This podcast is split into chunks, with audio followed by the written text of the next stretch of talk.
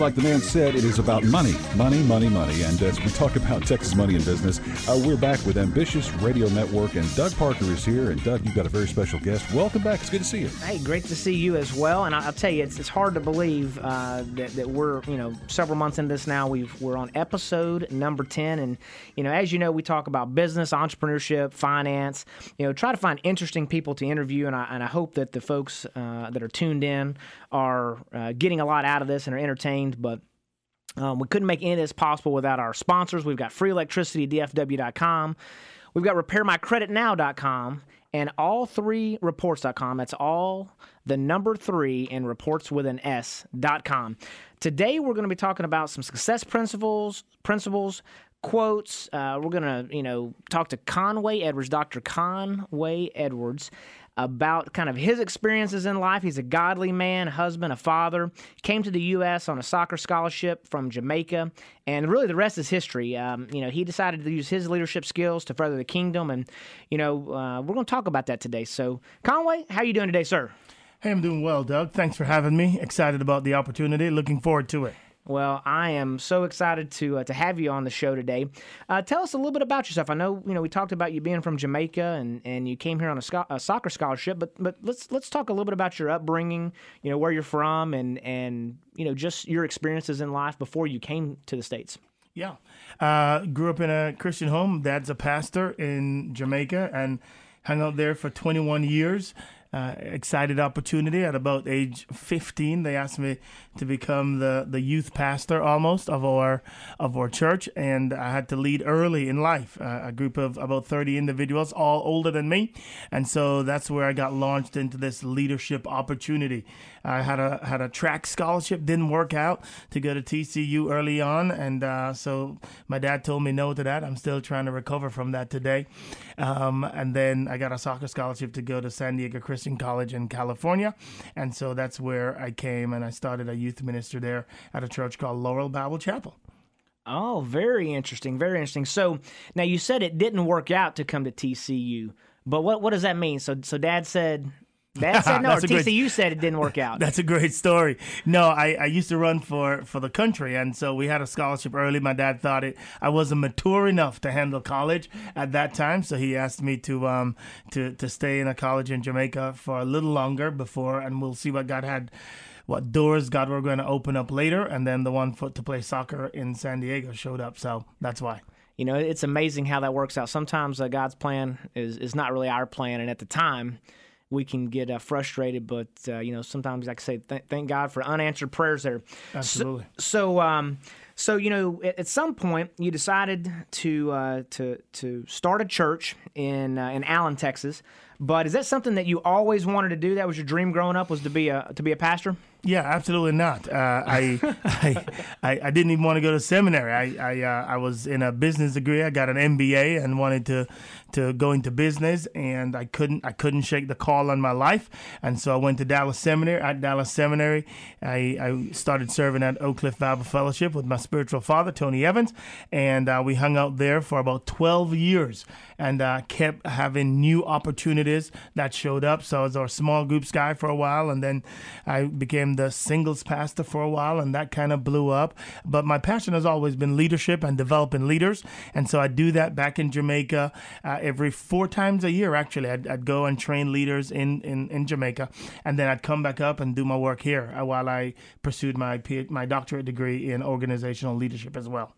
Okay, so you've talked a little bit about degrees, and and you know the folks have probably heard me talk about. You know, I, I've got a a PhD from the School of Hard Knocks. There you go. and uh, so I've, I've, never had the opportunity to go to college, and and we've I've heard you speak on this before when it comes to different degrees and you know people that go out there and they want to get a degree or they want to do this do that but let's talk about what what made you decide to do the business degree and then maybe how are you applying that now today in what you've got going on because it's not necessarily you're not doing uh, traditional business in the secular world, but you're doing you're doing the Lord's business. But let's talk about that a little bit.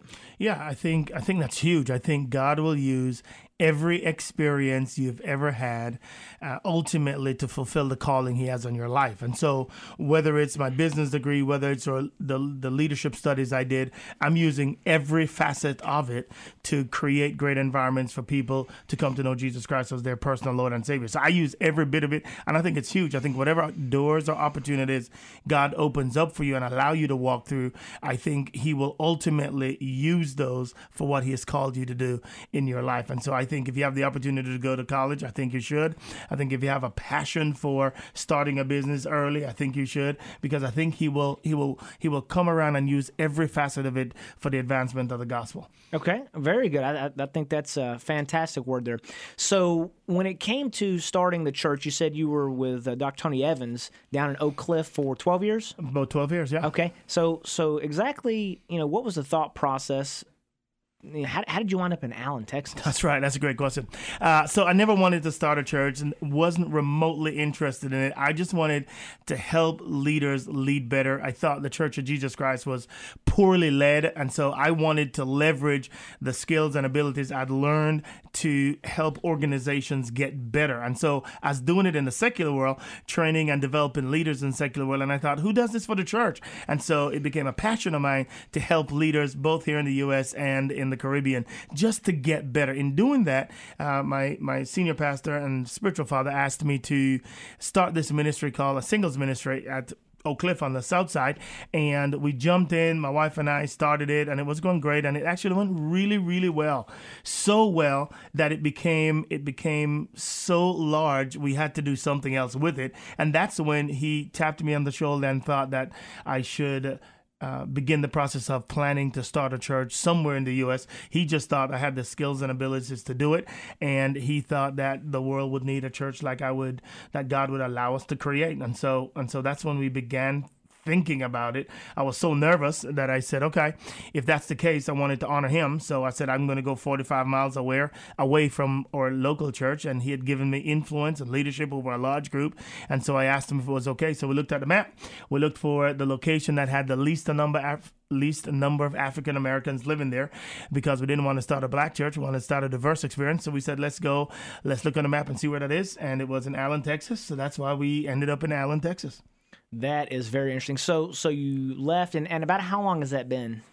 That's now been about eight years since we since we left Oak Cliff Bible Fellowship, yeah. Okay. And when when you left, uh, you you probably spread the word there to try to take about half the church with you. that's how you did it, right? That's how that's how it works, isn't it? Well, well, I I intentionally went 45 miles away because I didn't want to to take people away that were going to a healthy church. They were going to a great church, Oak Cliff Bible Fellowship.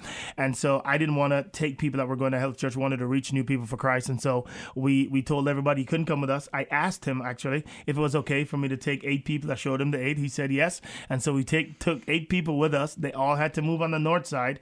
And uh, we started in a house uh, about seven years ago now. And uh, that's kind of how it went. And so, how did that progression go from eight people in a home, mm-hmm.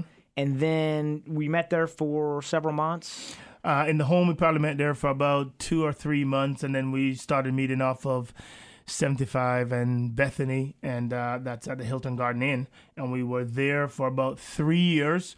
Uh, we we ended up doing about 1,500 people in three years, four services at the Hilton Garden Inn. And then um, one day I was driving by on 121 in Custer, and there was a facility, and I said, "Hey, Lord, is that the one you have for us? Is that the one you have for us?" And um, that's when that's when the Lord opened up a door, and uh, three months later we were meeting off a prime property at the four corners of Collin County that intersects Plano, Frisco, McKinney, and Allen and so that's where our church is now. And um, we've been we've been graciously blessed by God in a unique way. Yeah, I, have um, you know I've I've been attending one for uh, almost four years now, and I think I came a couple weeks after the first time uh, that that, uh, that that that services were held at the, at the new facility, and, mm-hmm. and through that time, I, I want to say it was maybe a thousand or twelve hundred people a week. Fifteen hundred, I guess, is probably mm-hmm. about what it was that, was mm-hmm. that was coming on a weekly basis. But I remember going through this process where at one time, on a weekly basis, uh, there were six different services, six six identical services, two That's on Saturday right. night right. and then right. four on Sunday morning. And t- t- what what we got about a I don't know another minute or so, but what about that experience? Let's talk about that a little bit. So it wasn't something that just you were going to do it forever. You kind of had a very specific way you did it. But how, how do you do that? Because that's Absolutely. And so we knew you, it's it's unhealthy to do six services for a long period of time, a sustained period of time. So we, we decided that we'd do it for one month and for one year, excuse me. And for that year, we devote it and then we'll go build another facility. And so I asked the body, hey, will you allow us to do six services to reach more people for Christ? And while we do that, we'll only do it for a limited amount of time until we get into an experience because we knew it was unhealthy for the leaders to run at that pace consistently. Yeah, I I, uh, I remember going through that process, and I think it wound up being about twenty weeks of six services. Yeah, it was about that. And um, I remember whenever you were doing four services, you're like, I don't know how I'm going to do this. And then we went to five, and then we flirted with six, and I was like, what? But hey, somehow you made it through there. Um, as we wrap up this segment, I just want to uh, let everyone know uh, like us on Facebook at the Ambitious Radio Network if you want to follow what's going on with the show, or log on to ambitiousradio.com. Anything that we go over on the show, we're going to put it there, and uh, we'll have reference to books, different uh, bios, and, and such from our guests. And it's just really great information. So tune in after the break whenever we'll be talking more with Conway about leading an organization through rapid growth.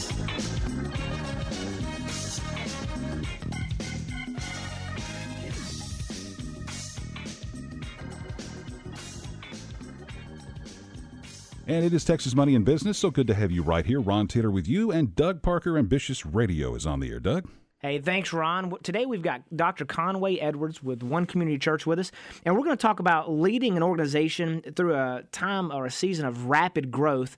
There's been a lot going on over the past seven years within uh, the church, and just tell us a little bit about things that maybe you know stumbling blocks things you've ran into how you got through those stumbling blocks and, and how you put a, a program in place to run hard for a season and then recover and, and, and continue to run hard and replenish Yeah, no, I think that's great. I think I think you have to start out, Doug, with really defining what you're doing and why you're doing it. I think I think it starts there. I think you have to have in your mind a model of how we're going to lead the body, how we're going to lead our organization, how we're going to lead the the, the nonprofit forward. And so for us, we we started out with a clear image of what we're trying to do. We create environments where people who are far from God they love to come, and people who are who know God are fully engaged with God, insiders and outsiders. And and we took our vision and we we then simply drove it all the way through our organization. And so it started out with, first of all, making sure you have a call on your heart from God, making sure this is your life mission, your life purpose. This is what I'm called. And I know that I couldn't do anything else except what I'm currently doing now. And so that's where it started from. It started from with the passion of a leader and the, the 10 people that were with us when we started out. And we just drilled vision, mission, and values into our team so that everybody knew we're on a mission from God. And our goal was to win people to Christ and grow people up in Christ. And so, with that drilled all the way down the organization, the next thing that was critical for us is to is to is to then gather people around us who had the same values, the same mission, and were running hard to accomplish their goals and the goals that God has set out for us. So that's what I think is important. I think it's what's most vitally important is selecting the right team around you and making sure that you have uh, people on that team that have a a a a mission from God that they have to accomplish no matter what. You know, I, I like that. And, and, you know, one of the other questions that I had was, you know, what things would you recommend when starting up a new organization? Because as I've attended for the past four years, there are so many things that I pick up that are very much applicable in the secular world. And you can go back and apply it. There's a few things you got to tweak just a little bit.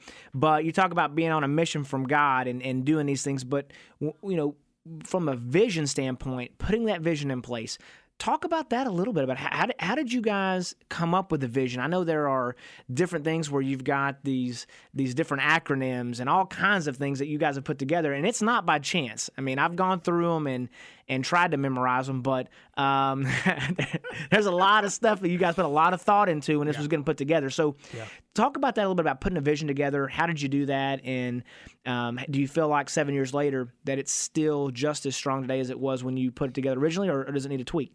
Absolutely, I think it's a great call. I think the vision, I think the vision uh, never changes. I think that's who God's called us to be. I think that's what we're going after. We want to be able to reach people who are far from God, as well as we want to be so biblically accurate that we want to grow people up in Christ as well. And and and what's difficult is trying to blend those two worlds of reaching people who who want to have nothing to do with God, yet simultaneously training people up who have been in church all their lives, and then bringing them and inviting them to bring all of life under the lordship of Jesus Christ. So I, I think that's that's really really a challenge for us to do, but simultaneously, I think that's what God's called us to do. I think that's what Jesus Christ did in His mission, and so that's why we have set out to do it. So, uh, first of all, Doug, I think it's huge for startups to to to realize that they have a call. This is what I must do. Uh, this is not a suggestion. This is this is in my DNA. This is what I was built for.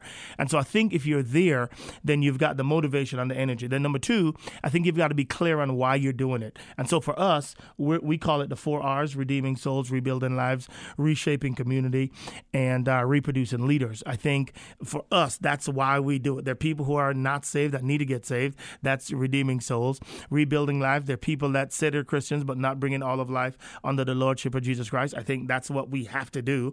Uh, I think that. Um, um, we have to reproduce leaders the larger the larger we get with our same DNA, so that they can continue to do what we have begun the process of doing, and then reshaping community. We believe that um, it is Thy kingdom come on earth as it is in heaven, which means it's our responsibility to make sure that we model for our community what Christ likeness would look like, so that when they have problems, that is the city and the government, they can come to the church and ask us, "Hey, what, what would God do if He was in this situation?" And so those those four R's, the drive everything we do in our organization, and it will forever drive everything we do in our organization because we believe it is at the core of what we're called to do. Right now, and that's that is very very impressive how you you've got those down. It's it's it's in the DNA of our church. And and you ask folks, there's a, a leadership college that that we have, and and those things are it's a, it's the equivalent of a college level class that you take, and you know it's not by by happenstance or by chance that that the growth has occurred. Um, you know, what advice would you give someone that maybe found themselves in an organization that, that was experiencing explosive growth? So let me give you an example. You got an entrepreneur, they feel like they're led to do something. Uh, you know, somehow or another they got fired or they quit their job and mm-hmm. they decided, hey, I'm going to go do this. Uh, they make something out of it, but maybe they didn't really intend on getting what they got. I mean, they, they grabbed the tiger by the tail and something took off. You know, I, I don't know. Did, did you plan on having, you know, at some point six services, you know, six, 7,000 people a week showing up to hear you talk? That's a great question. Um, and, and when did you decide, oh my goodness, this, this plan we put in place, well, you know what? It's, it's coming to fruition and man, it is really, it is growing. Yeah. What do we do now? Yeah. No, that's a great question. Uh, I think for us, uh, if if we had 200 people, we thought when we started we'd have been a success. We really did. We were just we were just excited about trying to minister and reach people that are far from God. So I promise you, this is this is no false humility. If we had 200 people, we'd have thought it would have been the greatest thing ever, and would have been excited about that. Uh, as we saw it go beyond 200 and beyond, you know, couple thousand, and we were just blown away by it. Uh, the num I would think the number one thing that that that spiritually God used to help us, and I think it would help any business leader ever, is having the right coaches around you who can help you navigate the season. So you're always in a season, and your question has to be, what season am I in, and what season am I going toward? And the wiser your coaches are, the better you are. God has uniquely blessed me with some of the most godly and some of the most spiritual and some of the most courageous leaders I know. And He has simply allowed me to have access to them to ask them questions whenever I was in a season and I didn't know how to get out of it, whenever I was dealing with, you know, relationship issues and I didn't know how to get through it, whenever I was dealing with drama in the church and mess in the church and I didn't know how to deal with it. Uh, they they allowed me to call them at any time and just have great conversation situations and they would coach me how to get through those scenarios. And I think that if you're leading any kind of organization, one of the things that you have to do is just have some great coaches around you. I had five of them, and five of them that were all leading churches beyond 6,000 people. And so so they simply helped me navigate seasons that I were that I that I and experiences that I had. So, so you mentioned a couple things. You said when when you had relational issues, when you had uh, you know issues at the church. So so pastors and churches they they, they have issues. They, they it's messy. ah, it's a hospital. That's what it is, and we just we, that's what we deal with: messy, uh, hurt, and sick people. And so our job is to see how we can shepherd them into becoming more like Christ and shepherd them toward health. And so, obviously and absolutely, we deal with all kinds of issues, uh, not only the people's issues, but leadership issues, and not only leadership issues, but your own issues as a leader as you grow and as you develop and as you find out, yeah, you know, that wasn't their issue, that was my issue. I was just self-centered in that environment, and I need to, I need to grow up, and I need to develop myself in that area or two. And so, I think as a leader, you've got to manage not only your own issues and getting coaching and counseling for those. But you've got to also help people uh, discover where God wants to take them in their own development and them and entice and encourage them to move in that direction. So, so not that we're necessarily uh, the show today just uh, having you on to invite people to church, but would you say that if someone has a messy life and they've got things going on and they they think maybe they haven't been exposed to to the church, that they think that these people dress up nice, they go to church, life's perfect for them, you'd say, come on down, we got room for one more. Uh, we got room for tons more. And I'd say, not only that, I'd say, uh, welcome to the club. We struggle just like you do. And uh, your area might be in one area, but I have struggles in areas you perhaps don't have. And, and we can help each other out and grow together. Well, I think that's a great transition. You know, we're we're uh, wrapping up this this uh, part of the show. Uh, tune in next, where we're going to be talking to Conway, Dr. Conway Edwards, more about leadership, relationships, and some of the other fascinating details about his life.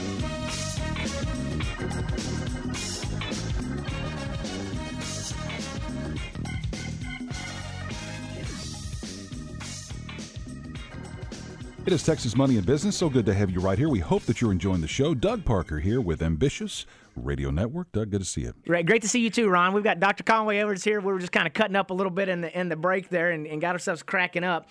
Um, you know, we were talking in the break, and, and one thing that is so important is you know the people that you surround yourself by.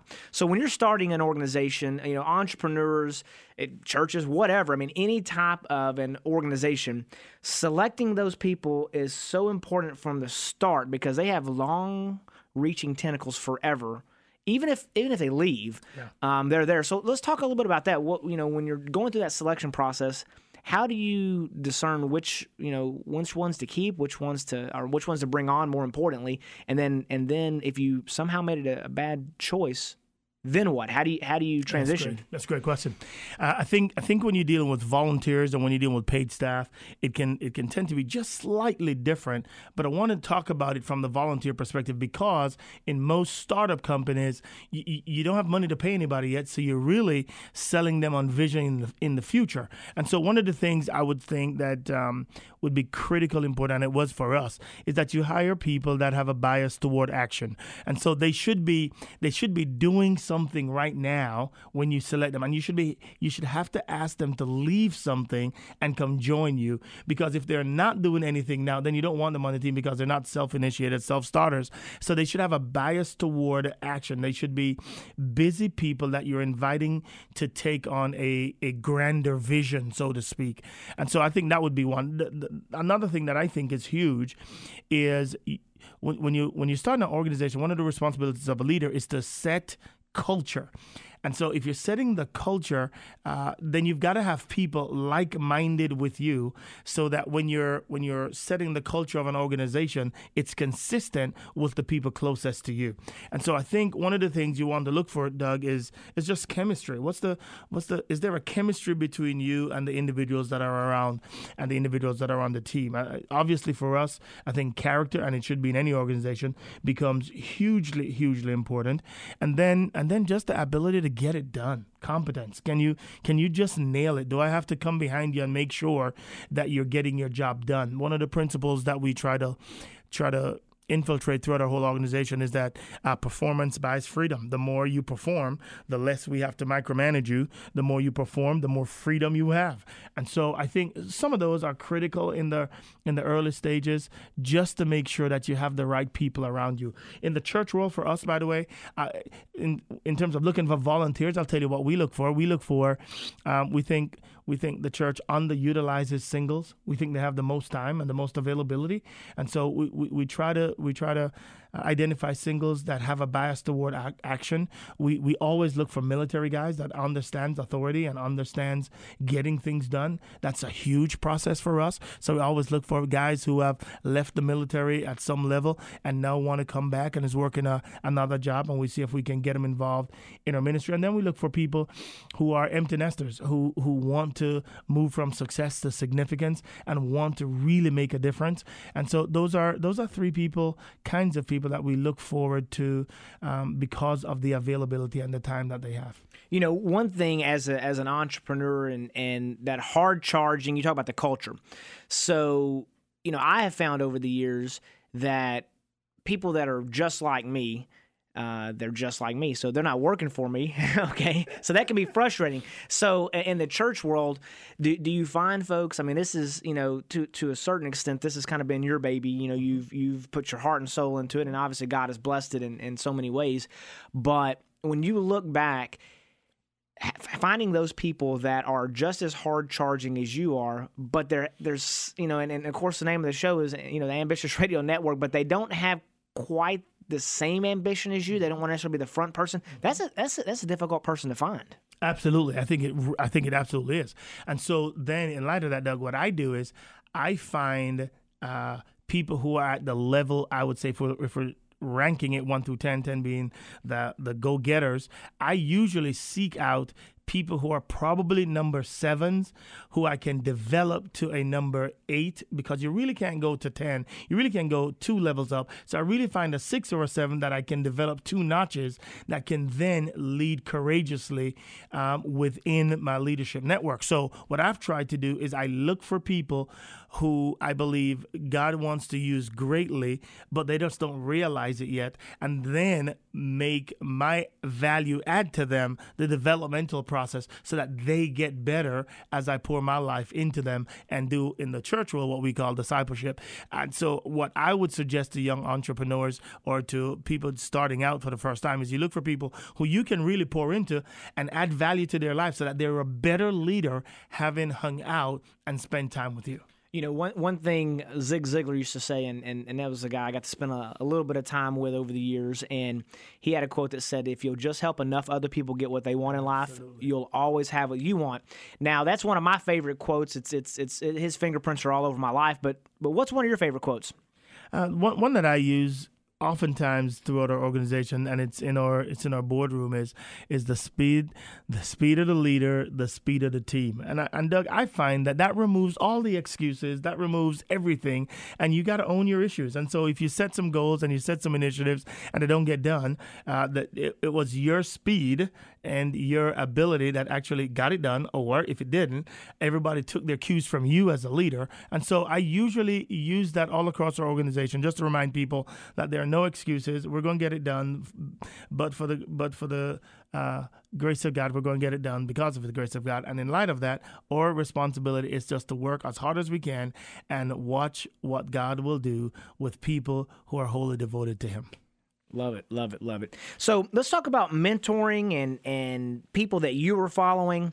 I know that you've got so you mentioned earlier in one of the earlier segments about some pastors that invested in you, but let's talk about who's mentoring you right now. Who are you following? Are there secular CEOs or people that that you're following? Or you like to read books of theirs? Who who, who are you looking into right now? Yeah, that's a great question. Um, I, there there are a number of people that I that I follow. My two dearest friends is obviously my spiritual father, uh, Dr. Tony Evans is one that that um, I just I can call him anytime, and that that value, Doug, is so precious to me that, that that somebody would allow me access to them like that, like like their son, literally like their son in the ministry. I just I just really appreciate that. Um, I listen to a lot of people. Perhaps the guys that influence me the most uh, now is is um, is uh, Bill Hybels. I think Bill Hybels, who leads a church in Chicago called Willow Creek, I think he's one of the premier leaders.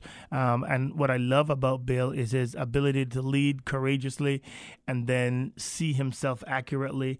Uh, the ability to get to get help eh, from from counselors if he's not doing well emotionally or spiritually or in any way. Uh, I think modeling that for for the really the world has been has been revolutionary for me.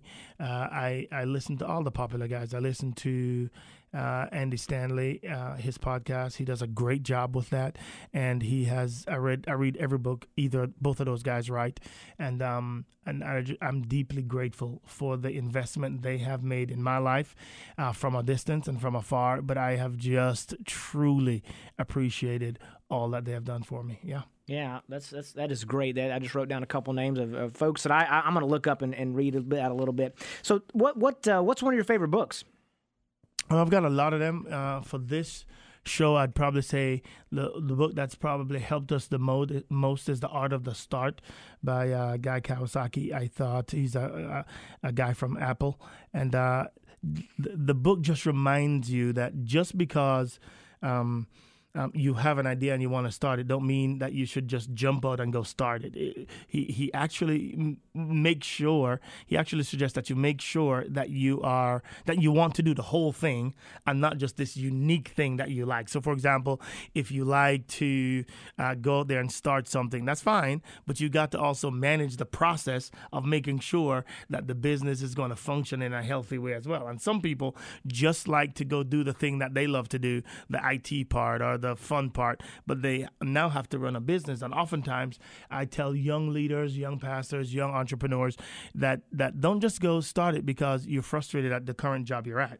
You've got to make sure you want to do the whole thing from start to finish, and not just the unique part that you love. Well, you know, when you're talking about things that you would tell young leaders and and those types of things, ask you a question here. If you could go back and uh, ask yourself, self, what would I do differently? You know, what kind of advice, if you go back 10 years ago, the, the man you are today, and give yourself one piece of advice, what would that be? Uh, do not limit what God can do. Now I know that's a spiritual answer for business leaders, but but but the idea is be humble, but but don't shortchange the potential that is in you. Okay, that's fantastic. I, I, like that. I like that a lot. So, uh, as we kind of wrap up this segment, one thing I want to uh, introduce to everyone: we now have a podcast on iTunes. So go to iTunes. It's Ambitious Radio and you can tune in if you've missed a show, whatever the case is. You can do the podcast and download it uh, in a few days. Uh, right after this break, we're going to be discussing some additional things with Dr. Conway Edwards. We're going to talk about uh, some of the books that he has written and then some leadership principles that he's going to articulate. So if you uh, are not driving down the road, get out your pen, get out your paper, take some notes. This is going to be the one segment that you really want to write this write this information down on.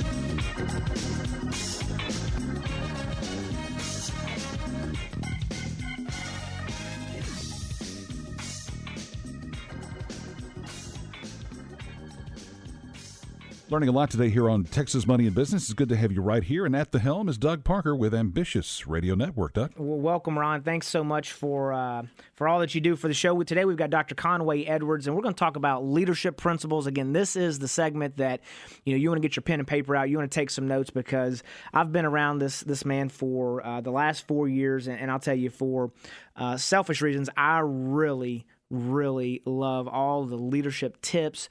I, I, make copies of notes. I bring them back to the office constantly on a weekly basis of things that either we're talking about on Sunday or one of the uh, ad hoc meetings we have, whatever the case may be. But uh, Conway, let, us talk a little bit. I know you've written some books, and there's some leader stuff, uh, leadership stuff in there.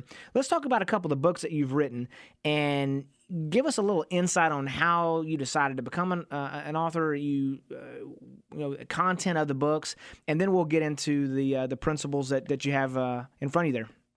Yeah, uh, we, have written two books. One came out of our time at our previous organization, which is uh, Oak Cliff Bible Fellowship. And when we were there, uh, we were as the singles pastor uh, for about three years. And in it, Doug, we wrote we wrote a book for singles called When Love's in View. We believe there uh, that for while dating, most people simply follow the culture in dating and what they do not do is realize that God has given us a blueprint for how to go about that process. So all we did was we, we wrote a book and simply uh, highlighted the principles that God would want us to follow as you go about the dating business. We believe that we have a marriage crisis because we have a dating crisis. And so if we fix the dating crisis, we'll ultimately fix the marriage crisis.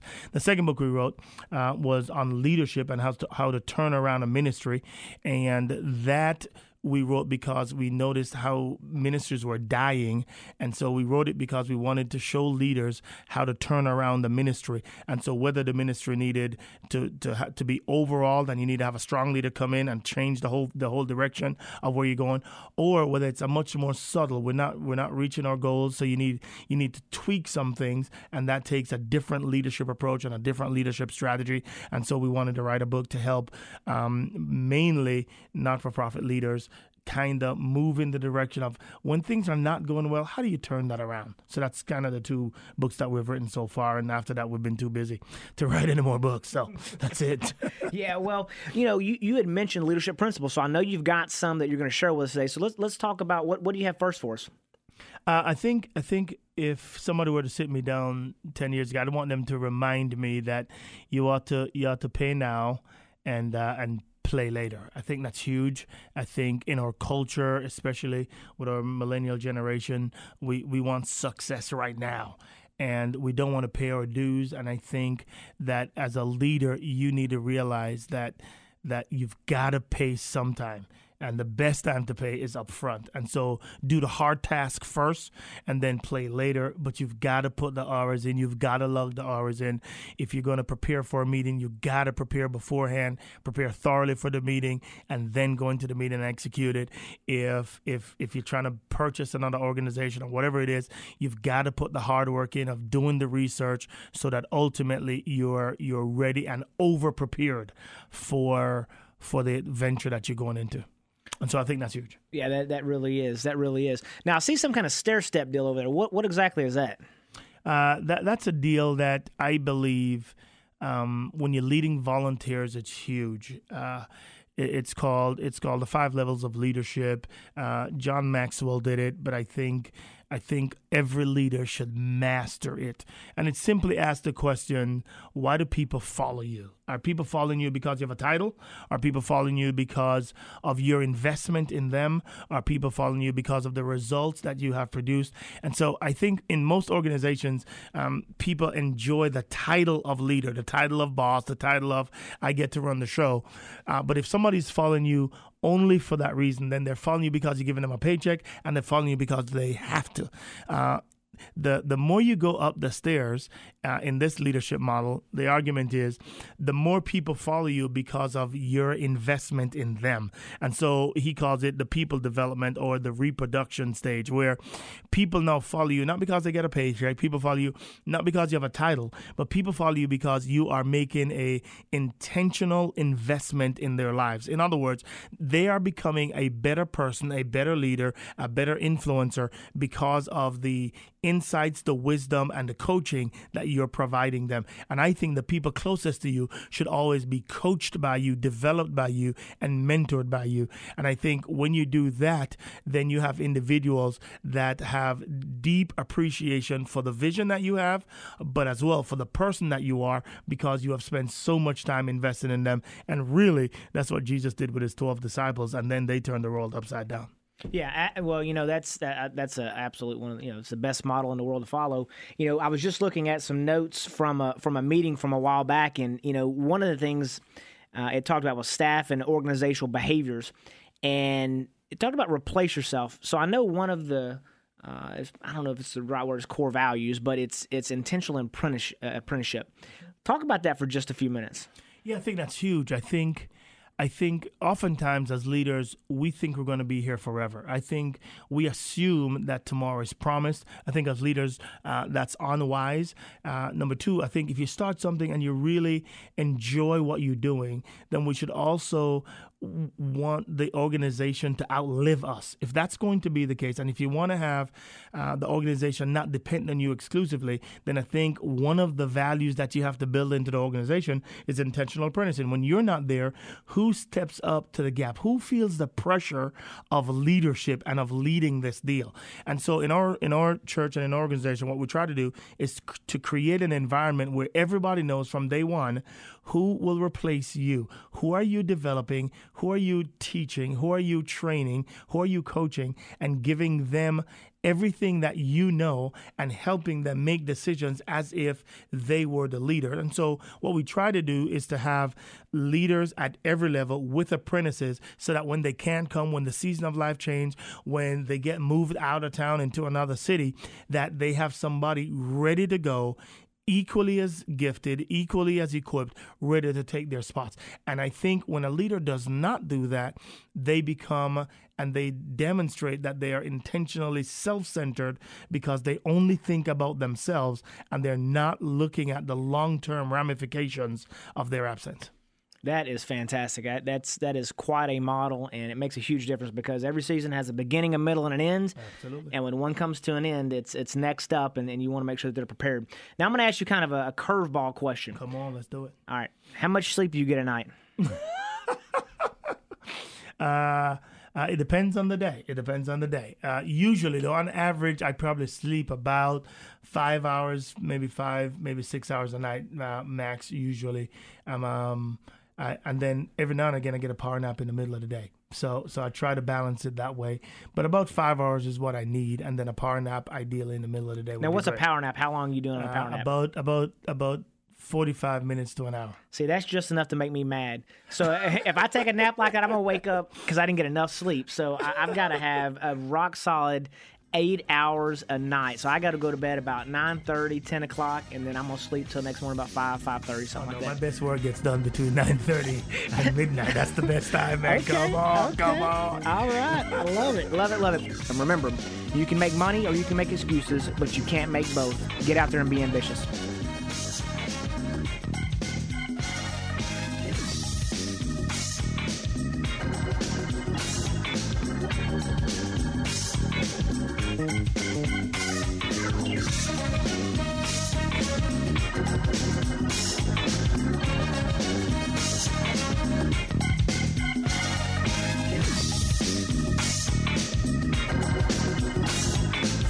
Listening to Texas Money and Business on 1160 AM KVCE. Tune in weekdays at 10 a.m. to hear more leading experts giving you all the information you need to know on Texas money and business.